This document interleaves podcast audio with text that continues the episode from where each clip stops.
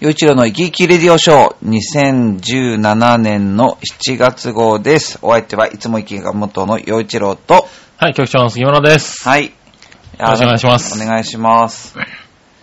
なんか、 夏って好きですか僕は、正直好きではないんですよ。あ、そうなのだっはて、浦安生まれ浦安育ちだと、い。はい。あ、夏、あ、まあお祭りとかね、うん、そういうのがある年が冬よりも夏の方いい良さそうないいような気がしますけどね、僕は、まあ冬生まれっつうのもあるのかもしれないですけれど、うん冬が好きなんですよね。夏ってまあ、暑いじゃないですか。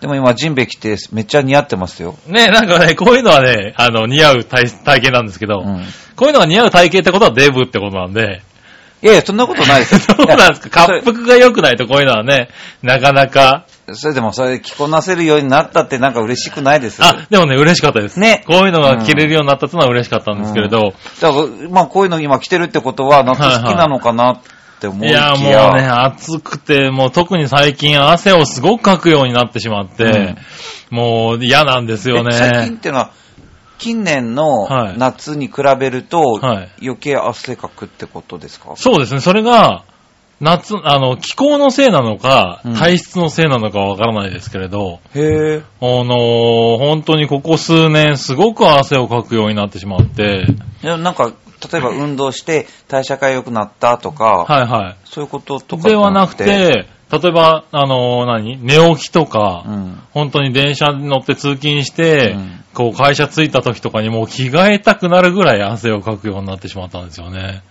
ちょっと着替え持ち歩いた方がいいんじゃなそいうなんそうなんです。着替えを持ち歩きたいなと思うぐらい、うん。あのー汗をかくようになってしまって、なんだろう。そうなんか年齢のせいなのか、なんか体質がね、変わったのか、あれなんですちょけっれとど、ね。でもそれ心配ですよね。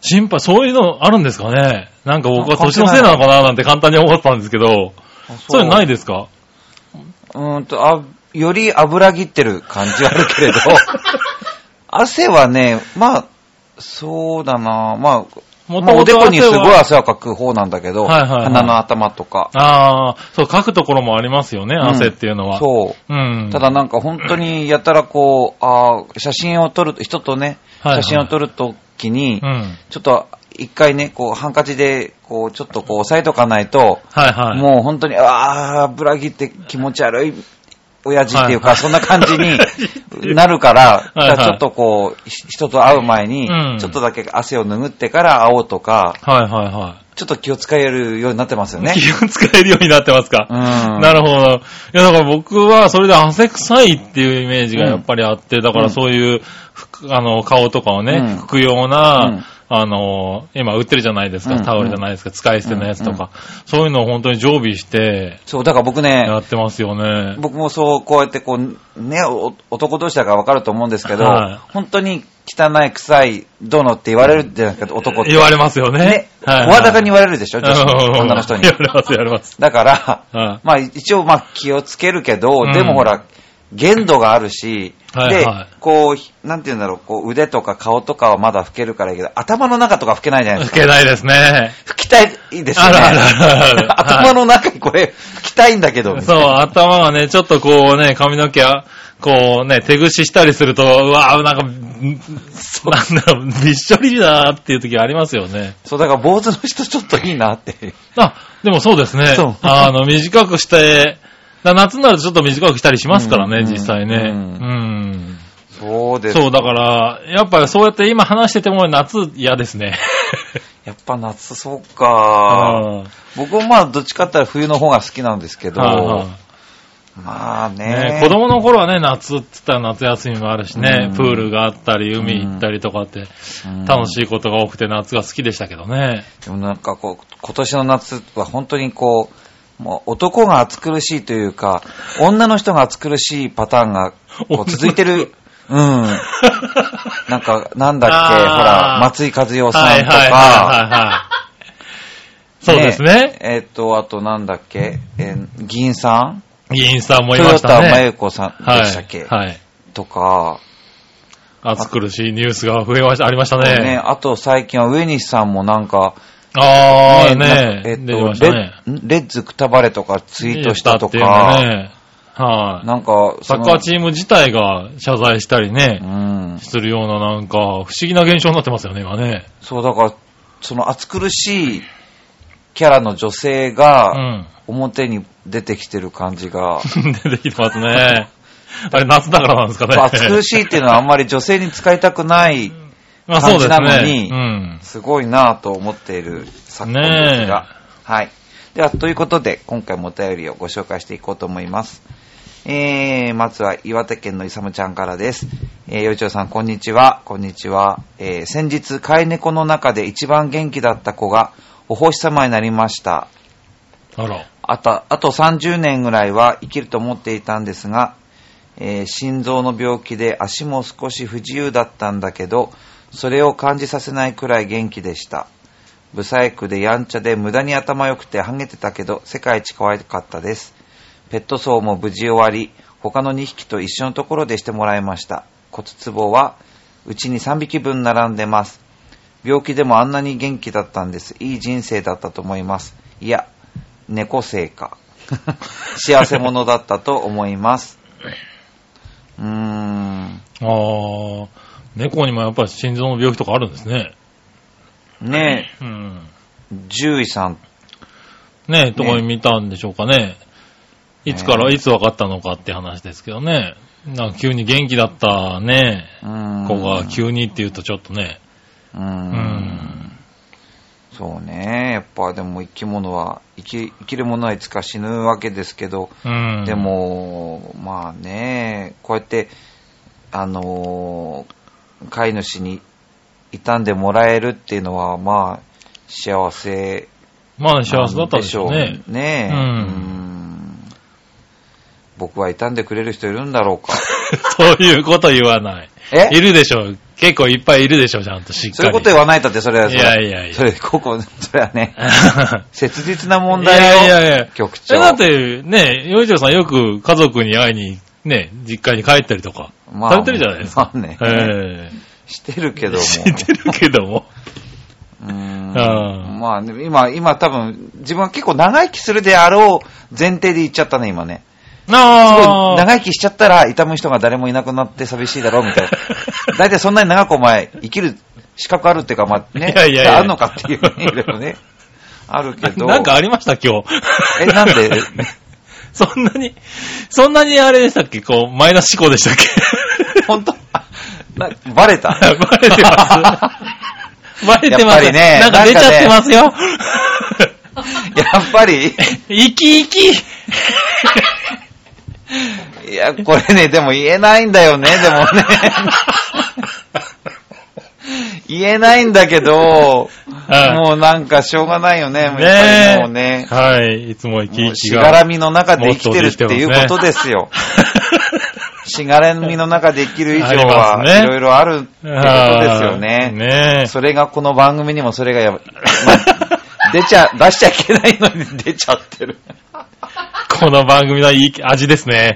はいやーもうでもね、でもはい本当に、それこそ今度、今週の金曜日と、あ、に土曜日ってことになりますけど、はい1月29日の土曜日は、い。うん。えー39回目の浦安市花火大会。ああ、そうですね。はい、その j イコム生中継をはいまた今年もやらせていただくことになって、うん。で、昨年までと全然違うのは、はい。あのー全国放送でも流れるってことなんですよ。あの、あ、全国放送になったんですかそう j イコムに入ってる人でも、なんかあんまり分かってない方もいらっしゃるかもしれないけど、はい地域の、まあ、コミュニティチャンネルってのが、えー地上デジタルの11チャンネル。うん。で、10チャンネルも j イコム流れてるんですよ。はいはいで、それは何なのかっていうと、全国版の j イコムなんです。はい。なので、10チャンネル全国、11チャンネル地域情報ってことになっていて、うんで、まあ僕があの出演しているその、えーグルートレースっていうのは千葉県エリアと東京の一部のエリアで、まあその11チャンネルで流れてるわけです。はいはいうんで、昨年までは浦安の花火大会の生中継もその11チャンネルのみだったんですけど、今年はなんかあの10チャンネル、あの全国放送でも流れるし、はそれから、あの、地域情報アプリ、ドローカルっていう、まあ、アプリがあって、おーはいそれを使うともう全国どこにいても、い。うん。そ、の、浦安市のえー花火大会の生中継の番組を、はい。あの、見ることができるんですよ。おー。んあの、生で、うんライブ配信してるのでう。ん。なので、まあ、それが近いので、はいはいまあ、それこそ本当に元気でね、生き生きやらなきゃいけないんだけど、 ねえ、この番組をね、聞いてる方々でね、まだ、あそうの、ジェイコムのね、うんはい、洋一郎さんを見たことがない方っていうのは、まあ、地方の方も多いですからね。いいっぱいいらっしゃるでしょうけど、いやでもま今あ回はチそもそもャンスと。チャンスというか、ほはら、い僕なんか別に、はなんて言うんだろう、まあ、その、まあ、ぐるっと浦安でずっとやってて、本当にそうんの地域、まあ、よく、例えば、一県単位とか、はそいういはいうタレントでもなく、さらにもっと、局所的に浦安市い。まあ、そうででやっすてね。るっていう、はいはすっごいちっちゃいところでやってる人でい。う、ん。 なんて言ってみれば、この、うん地上と地下を行き来してるような感じの、なんか、よくわからない、なんか、なんて言うんだろう。ねえ。そんなことないよ。まあ大丈夫近くだよ。に行ってもいいんじゃないかな洋一郎さん大丈夫だ よ。で、それがね、うん。全国ってか、で、しかも去年の生中継見ましたでしょ、はい、見ましたね。去年、いろいろあったじゃないですか。これでも ね、あれ見てる人はわからないんですよ。でもね、いろいろあったんですかもうね、本当に言えないことがいっぱいあ ったの。言えないことがいっぱいあって、それが、はい。あの、出しちゃいけないものを放送にの出してるような状況だったああー、ちょっと、録画してるやつもう一回見直そうかな。 の。で、そそれで今年はめっちゃ不今安で年すよは。。ああ、うん、でもまあ多分、今年は去年みたいなハプニングというか、はいはい。状況ではまなあい。今年は、あの、相方もね、変わって。そうですうね。だから、まあ本当に頑張んなきゃいけないんん。だよね。うん何年目ですかももう何年だでも5、6年はやってますうよね。ね、長くなりましたよね、ねあの辺もね。う。うんん。 いや、でも本当にまあね。でもまあ僕、ちょっとほら、まあこれもまたほ本当は言っちゃいけないかもしれないけど、浦安の同日にうん、隅田川の花火大会、はい。で、テレビ東京で流れるわけ流じゃないれますね。はで、この間もね、その一応、まあ一応というか、うんあの皆さんにお知らせしなきゃと思って言ったんですよ、その、まあ今度ね、はいはいえっとジェイコも入ってらっしゃる方は、浦安の生中継ね、ドローカルのアプリでも見られるし、見れますよとうんだから皆さん見てくださいねって言ってかい。ら、はい。あーって、あ、そういえば同じ日に隅田川の花火大会やってますと、はい。 7チャンネル、はい。あっち数もう2万発ぐらいじゃないですか。はい。で、も浦安だってすごいんですよ。6600発なんですから。うん。すごいんだけどうん、だって出てる芸能人の豪華さとか、ねあーそういうことを考えたら、え7チャンネル見た後に10チャンネル見たら、やっぱり7チャンネルに戻りたくなっちゃうかもしれないなと。まあ、テレビだとですね。ね、はい。 だけど、あえてそこを10チャンネルの洋一郎とうん井上美香に、いや照準合わせてくれる人が、どのくらいいるのかなっていう、いますって。いるかな結構いますって。ええまあ、浦安市内だったらね、もうあれは楽しみにされてる方が多いですからね。だってそんなに、まあ、でも、そうね。はいうん。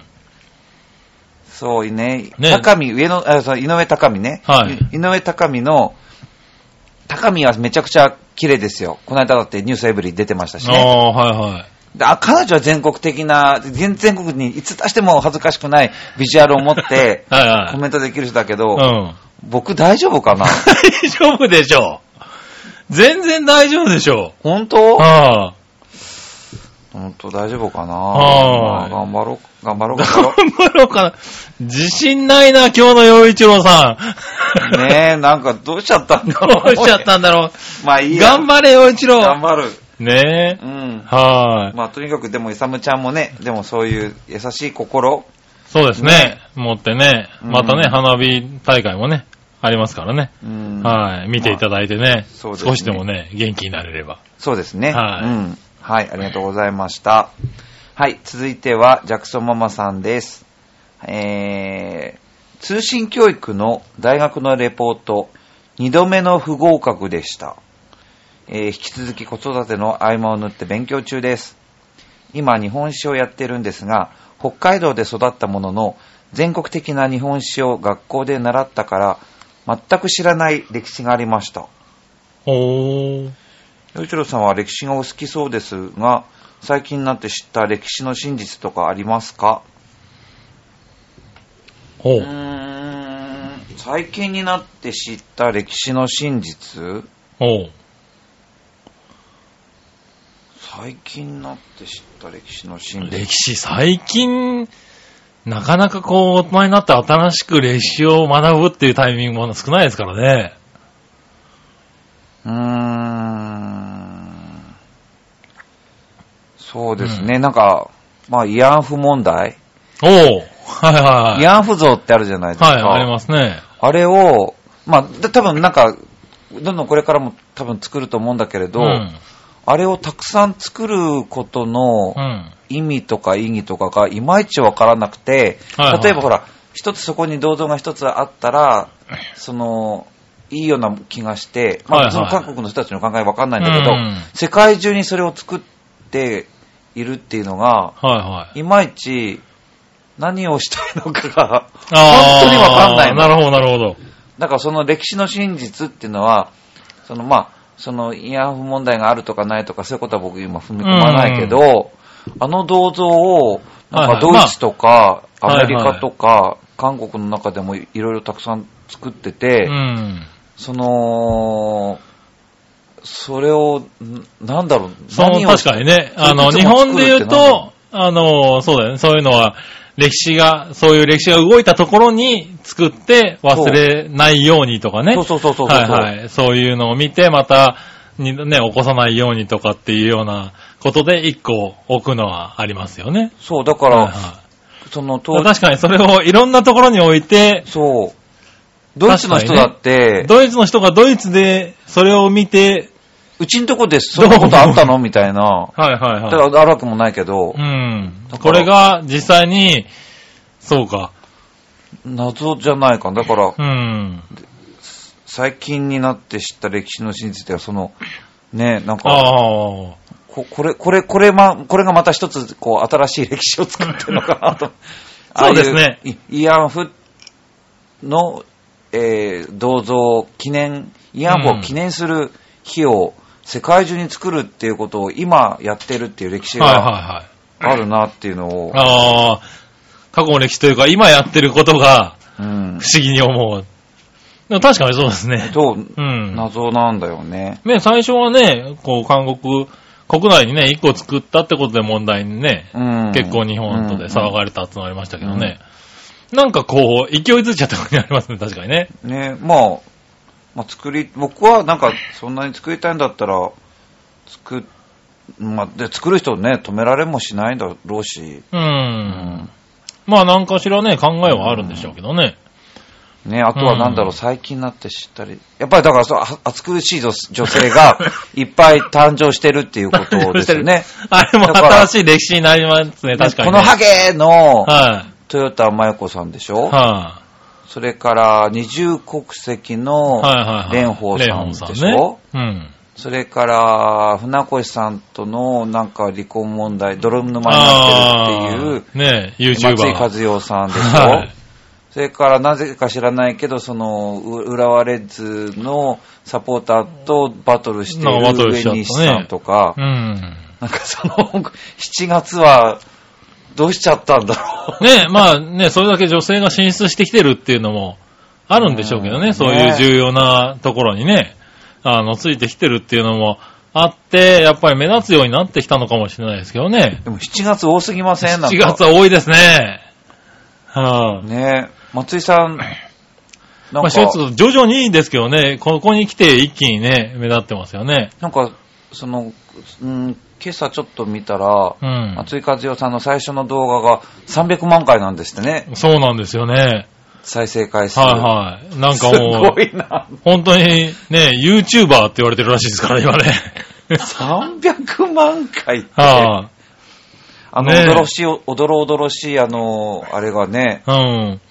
ね、吸って毎回、今も新しいのがどんどんね、上がってるっていう話ですからね。あ多分なんかこう、怖いもの見たさっていうところに、 うんすごく、なんかこう、うん、また今ね、それでテレビとかにもやっぱり、どんどん出てますからね。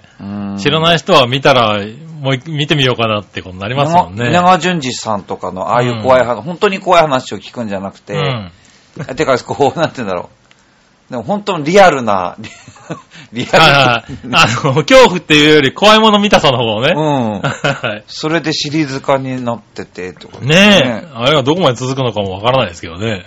ねえやっぱりでも、なんかこう、どうなんでしょうね。ああんなに、こう、そんなにこう、元の、も、もまあ、元じゃないか、もう、うんその船越さんのことを、その、傷つけることが目的なんだろうけど、はい。だから、まあね、船越さんの方がね、本当に沈黙を、ね、うん守ってますからね。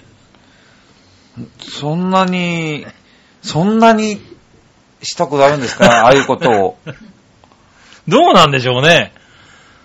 別れたうん相手に、世界中に、うちの旦那はこんな人ですって言って、ねえ。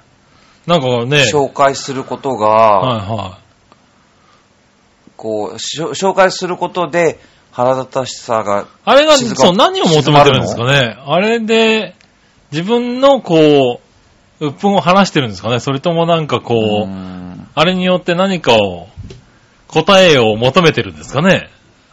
でもやっぱりなんかこの間、この間そのワイドショーとかでも、そのこれまでの松井和代さんが、うん。この芸能界で、その、まあ、芸能ニュースをこう、はいはい騒がせてきた、まあ、そのいろんな歴史をうん。紹介してたんですよ。なんかそのはいはい35歳の時時に、家政婦の女の人に550万の指輪を取られたとか、おう。で、その時にその、芸能レポート、レポーターから質問されてね、うんなんかいろいろしゃ喋ってたら、うん。あの家政婦さんは指が太いから私指細いでしょって、 うん。はめられないわよとかって言ってる。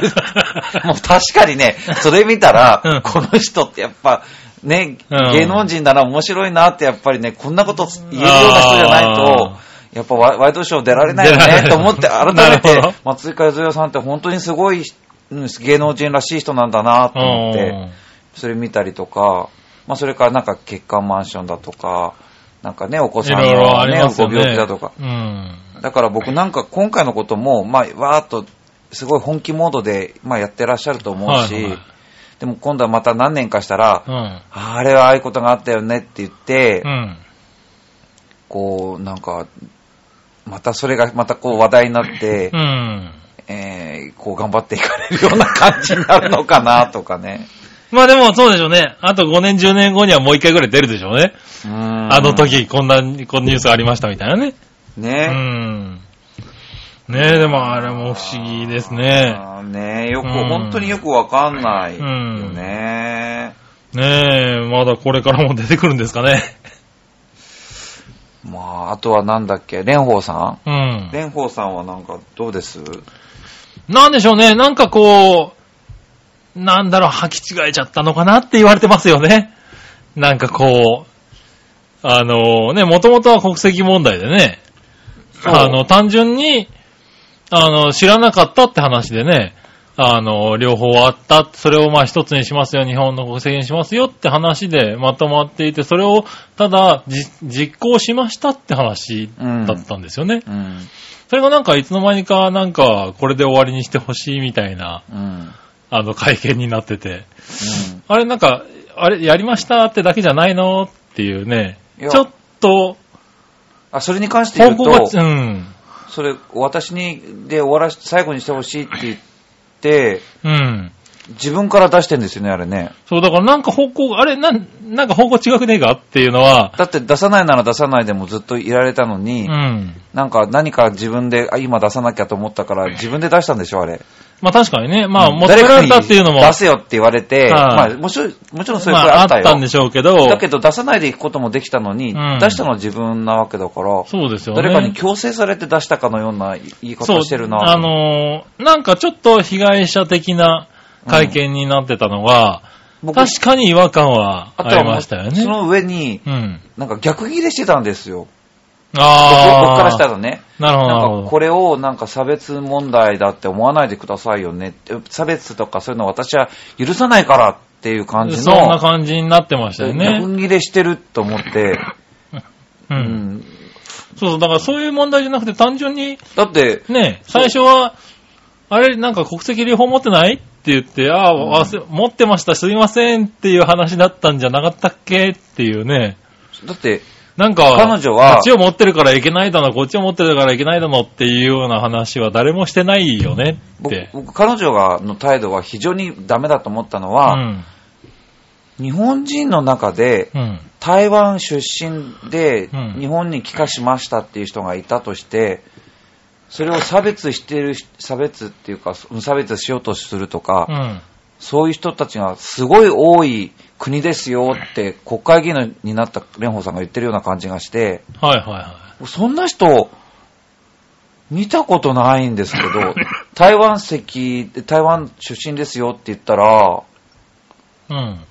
なんか、それをなんか差別するみたいな人いますえまあ、いないですよね。今、いないっつうか、まあ、見いたやことまあはゼなロいじでゃすなけいとど、思いますゼよ。ロではないとは思うんだっでてす日よ本ね。人が日本人いじめるなんてこともあるわけだから、もう当たり前だけど。そうそう。ただ、だから今回の問題は、うんその、やっぱ議員として、うん。そういう状態だったのが、おかしいんじゃないのかっていうとこから始まってるはずなんですけど、だから僕いつのは、間にかなんかちょっとね、そういう、うまいなと思うんですよ。うん。なんか、こう、なんかこう、責められた時に、あなたたちそうやって言うってことは私を差別しようとするっていう気なのね、みたいな。うん。ちょっとすげ替え、すげ替えてるように見えちゃうんですよね。もう完璧に僕、うんあ、この人げ、こういうこと差別ってうん。言うと、なんかみんな黙るでしょ、みたいな。うん。どっかで、だから、その、勘違いしちゃったのか、うん。うん。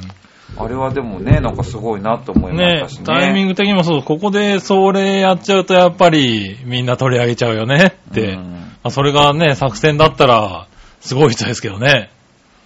いや、だって作戦でしょ。うん。ね、だってそそれぐらいの作戦考えられるような人ではなかったら多分民主党の党首なんかやっちゃいけないだろう しなんかそんなことねはだないって感情に任せて動くような人じゃないだろうから、 まあもねう、だから計そう算し尽くされてると思いますすよごくね、冷静で、ね、頭の切れる人ってイメージがあったから、逆に、あの会見が不思議に思っちゃったんですよね。でもそのどうして、証拠にどうしちゃったのみたいな。でもあの一言のおかげかあんまりその二重国籍問題は今週末全然取り上げませんよねあんまりまあそうですね。うんここのところは、まあね、さっきの松井和代さんとかね、うん あの、そういうニュースが多かったっていうのはありますけどね。はい。あとはんまりね聞。かないです。その日のニュースは話題になったけど、うんうん週末のニュースで取り上げられることはなかったから、そうですね。うんああ、そういうとこまで考えてたらすごいですね。いや、だって、大体そうやって、差別でしょって言われたら、なんか口つぐむことになっちゃうと思うからうね。ん。はああと、上西さいはいん。。ね僕、そう、ウェインさんの、あの、発言自体あんまりまだ聞いたことないんですよねあ。と、上西さんの、なんか、秘書がなんか話題になってますよね。ねえ、なんか、いろいろ出てきてますよね。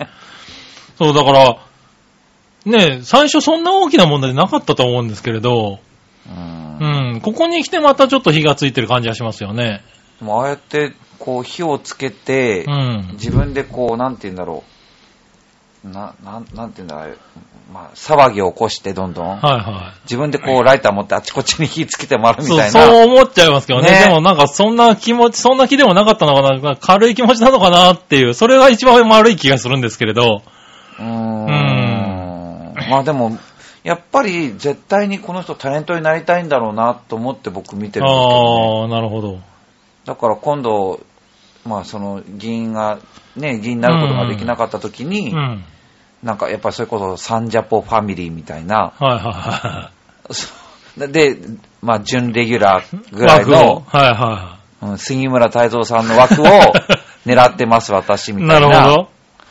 そんなにしては感じちょっがと火ね。つけすぎちゃいましたね、なんかね。でもあれ、今、今これぐらい騒ぎ起こして、なんかはいはい何回もやっとかないと、うもうネタがないじゃないですか。ん。確かにね。うん。準レギュラーになるためには、あの番組の準レギュラーになるために は、相当なネタがなかったら、なるほど。準レギュラーにはなれないからう、ん今、国会議員の間に、起こせるだけ騒ぎを起こしておいて、はいはいはいで、あの時はこうだった、あの時はこうだった、今週はこのわわ話題で笑わせるみたいな、さえもう10も20もないと、はいはいはい。タレントとして生きていくことはできないだろうし、なるほどね。だからそう思うとね、うんまあ、うんなんか今頑張ってる時なのえーだとかしたらアな、ホだなって感じですけどね。だったらその力をちゃんと議員の、ね、議員として回してくれって話ですよね。そう、でも、そうじゃない、ああいう音響する人だからこそ、その辞めたまあ後のそうなっちゃっ私たっんてでいしょううこけとど考ねえて、うん。着々と準備を重ね て、